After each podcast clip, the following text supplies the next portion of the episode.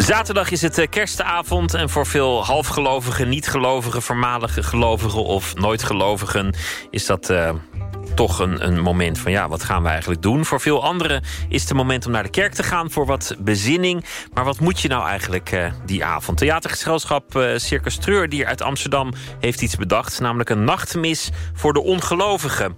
Mocht u denken, ik ken die naam, dan is dat waarschijnlijk vanwege het uh, tv-programma Treur T V.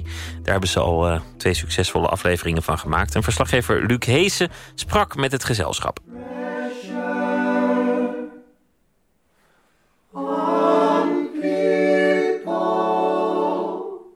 In een oefenruimte in de Jordaan in Amsterdam wordt een kerstmis voorbereid. Maar het is geen jongenskoor dat zingt, het zijn theatermakers. En de liederen zijn geen psalmen of gezangen, maar popmuziek. Theatergezelschap Circus Treurdier legt de laatste hand aan hun nachtmis. Een theatrale voorstelling op kerstavond. De opvoering toepasselijk in het Amsterdamse Compagnietheater, een voormalige kerk, maar zonder religieuze kern. De nachtmis is een seculiere nachtmis. In uh, tweeduizend acht, toen zei Thomas, volgens mij moeten we een nachtmis gaan doen.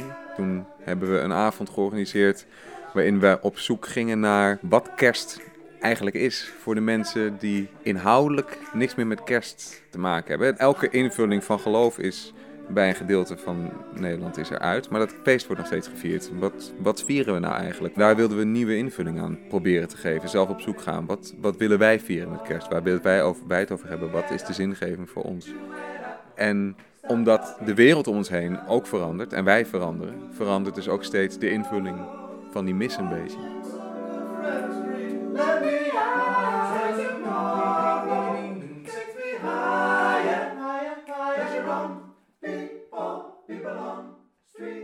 Met een vriendelijke knipoog naar de kerkelijke mis heeft deze nachtmis veel van dezelfde elementen.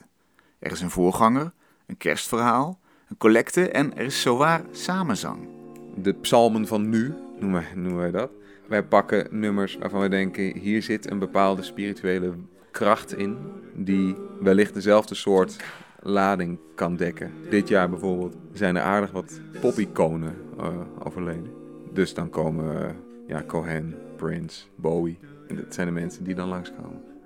Het is de zesde keer dat de nachtmis plaatsvindt. En hoewel de mis seculier is, leert de ervaring dat je er als bezoeker wel degelijk een gevoel van bezinning en betekenis kan ervaren.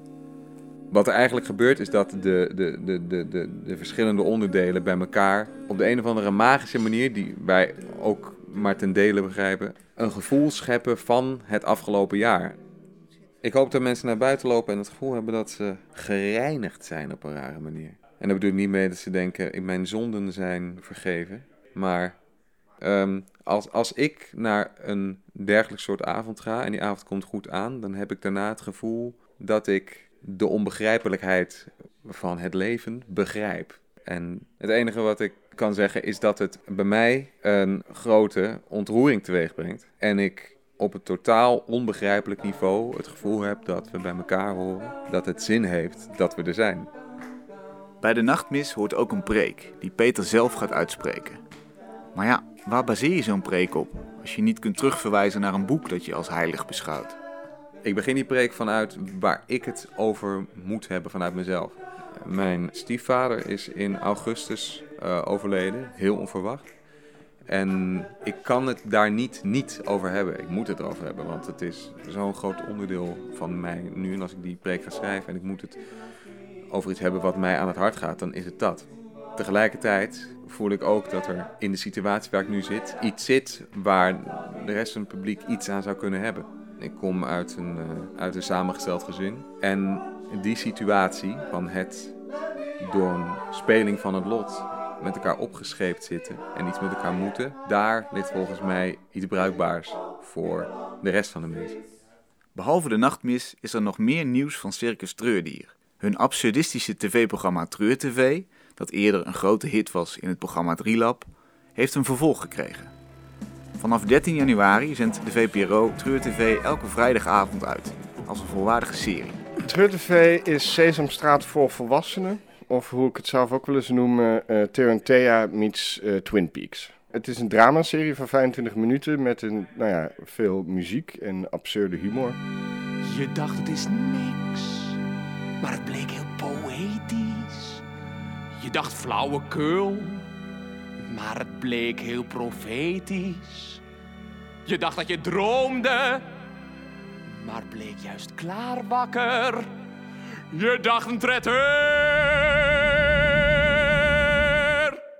maar het bleek dus de bakker. De vaste personages komen terug. We zien het konijn terug, de filosoof in konijnenpak. Dit land gaat gebukt onder een fouillon-high-mentaliteit. Geen Pinot Noir, please. We hebben ook een nieuw personage, Jolanda. Dat is een soort uh, kettingrokende psychotherapeuten die de aflevering een soort van, van een enig uh, inhoudelijk kader voorziet. Stinkt geld? Wat kun je nou echt verwachten van het leven? Stinkt winst? Waarom ben jij zo koelbloedig? Stink ik? Voor de rest hebben we nog Usbief, de meest burgerlijke man van de stad. Een soort perverse burgerman. Waarom wil er niemand met me neuken? Ik ben een kutlul. En tenslotte uh, Frederik Kaak, onze eigen uh, showmaster, televisiepresentator, met een ego zo groot als de Himalaya. Ik ben Frederik Kaak en ik wil mensen ontmoeten. Goedemiddag. Veel vertrouwde personages dus. Maar met het langer worden van de afleveringen golden er ook andere eisen. Iedere aflevering kan je gewoon op zichzelf kijken, maar je moet willen weten hoe het afloopt. We hebben wel geprobeerd om het uh, een stuk spannender te maken. Bijvoorbeeld in de aflevering Veiligheid, dit is de aflevering twee...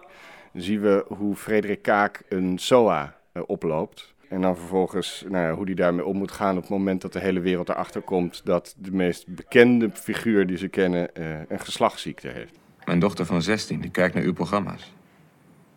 Op de deur van haar slaapkamer hangt een levensgrote poster van uw gezicht.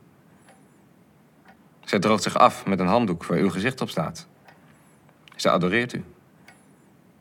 Wij allemaal. En nu heeft u God beter het gonoreu. Gonoreu! Mag ik uw handtekening? We wilden ook echt een eigen wereld. Dus het lijkt niet op Nederland. Het gaat wel over Nederland, maar het is echt een eigen universum. Een beetje à la Wes Anderson uh, films. Terug naar de Nachtmis. Behalve muziek en een preek is er uiteraard ook theater. Jan Paul is een man in een kamerjas, met een glas champagne in zijn hand. Vanavond vieren wij kerst. Ik drink een glas Veuve Clicquot. En ik weet dat aan de andere kant van de muur mijn buurman woont. Die vanavond ook kerst viert. Maar in zijn eentje. Want ik weet dat hij geen vrouw heeft, en geen kinderen, en weinig vrienden. En geen collega's, omdat hij op dit moment geen baan heeft. En toch drink ik dit glas Veuve Clicquot. Dat staat daar namelijk los van. Dat staat los van mijn buurman. Hij drinkt geen Veuve Clicquot, dat weet ik zeker.